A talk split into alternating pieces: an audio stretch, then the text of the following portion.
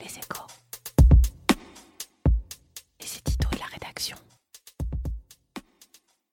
Encore un coup de froid venu du Nord. Les Suédois l'ont appelé « Flixcam ». La honte de prendre l'avion, de quoi glacer l'industrie aérienne. C'est surtout quelque chose qui traduit un vrai changement de climat sur le transport aérien. Ce n'est pas un hasard si François Ruffin s'est emparé du sujet en proposant une loi pour interdire des vols sur de courtes distances. Davantage connu pour sa démagogie que pour son expertise, le député La France Insoumise a cependant un vrai flair pour détecter le poil à gratter. L'avion est né de l'un des plus vieux rêves de l'homme. Il a longtemps incarné la modernité, mais il est aujourd'hui rattrapé par la vague verte. Comme la voiture, l'avion émet beaucoup de C O deux qui contribue à des changements climatiques désastreux.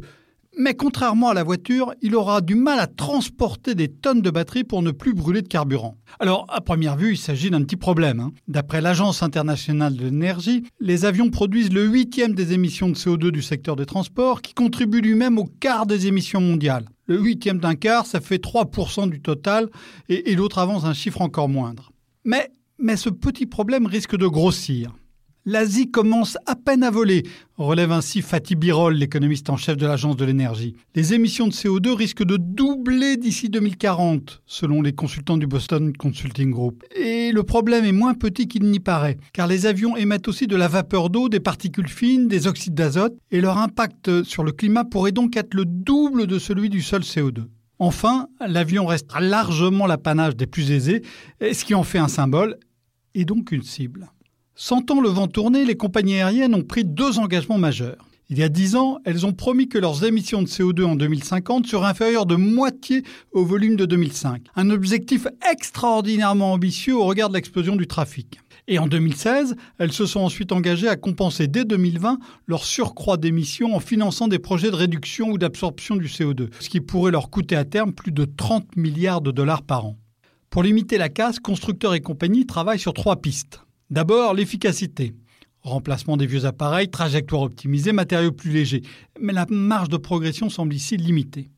Ensuite, les biocarburants, qui restent pour l'instant très chers et concurrents des usages alimentaires des produits agricoles. Et enfin, les avions électriques, un projet excitant mais qui se cantonnera aux courtes distances. Il faudra donc sans doute davantage que la seule bonne volonté des professionnels du secteur pour contenir les effets néfastes de l'avion sur le climat. Il y a une faille du marché, comme disent les économistes. L'État doit intervenir. Et ici, ça se complique. Comme toujours dans ce genre de problème, il y a le choix entre normes et prix, interdiction ou taxation. Et comme souvent, la réglementation n'est pas la meilleure solution, et ce n'est donc guère étonnant que Ruffin aille dans cette direction.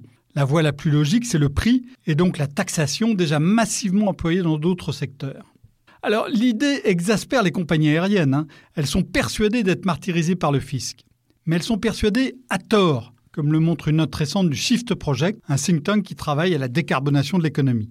Exemple, un billet Paris-Nice à cent euros comprend à peine dix euros de taxes. La T V A, à taux réduit, et la taxe Chirac qui finance des achats de médicaments destinés aux pays en développement. Il y a aussi un peu moins d'un euro de quota carbone.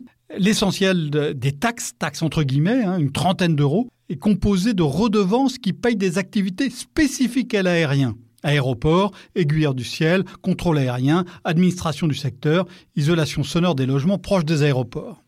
La vraie particularité du transport aérien, c'est qu'il finance ses infrastructures et les services dont il a besoin, euh, même si des collectivités locales financent certains aéroports.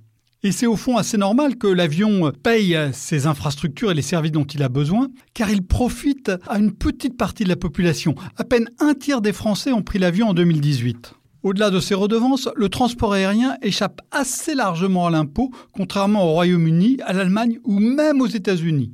Un voyageur paye zéro pour cent de T V A pour aller de Paris à l'île Maurice en avion, mais dix pour cent pour aller de Paris à Trouville en train. Il échappe à tout impôt sur le carburant en allant de Bordeaux à Strasbourg par avion, mais il doit en payer cinquante euros s'il prend sa voiture. Si le kérosène était taxé comme l'essence, le billet d'avion serait trente pour cent plus cher.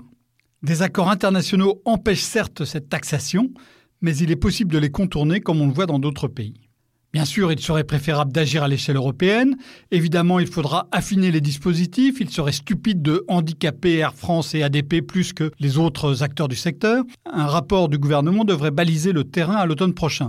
Mais au bout du compte, la France devra taxer davantage l'aérien sans avoir le bras trop lourd. L'avion va coûter plus cher, ce qui posera toute une série de nouveaux problèmes redoutables. aux foyers modestes qui ont de la famille au loin, aux pays comme la Grèce ou la Tunisie où le tourisme massif repose sur des vols pas chers, et même aux grandes villes de congrès comme Paris. Retrouvez tous les podcasts des Échos sur votre application de podcast préférée ou sur les échos point f r.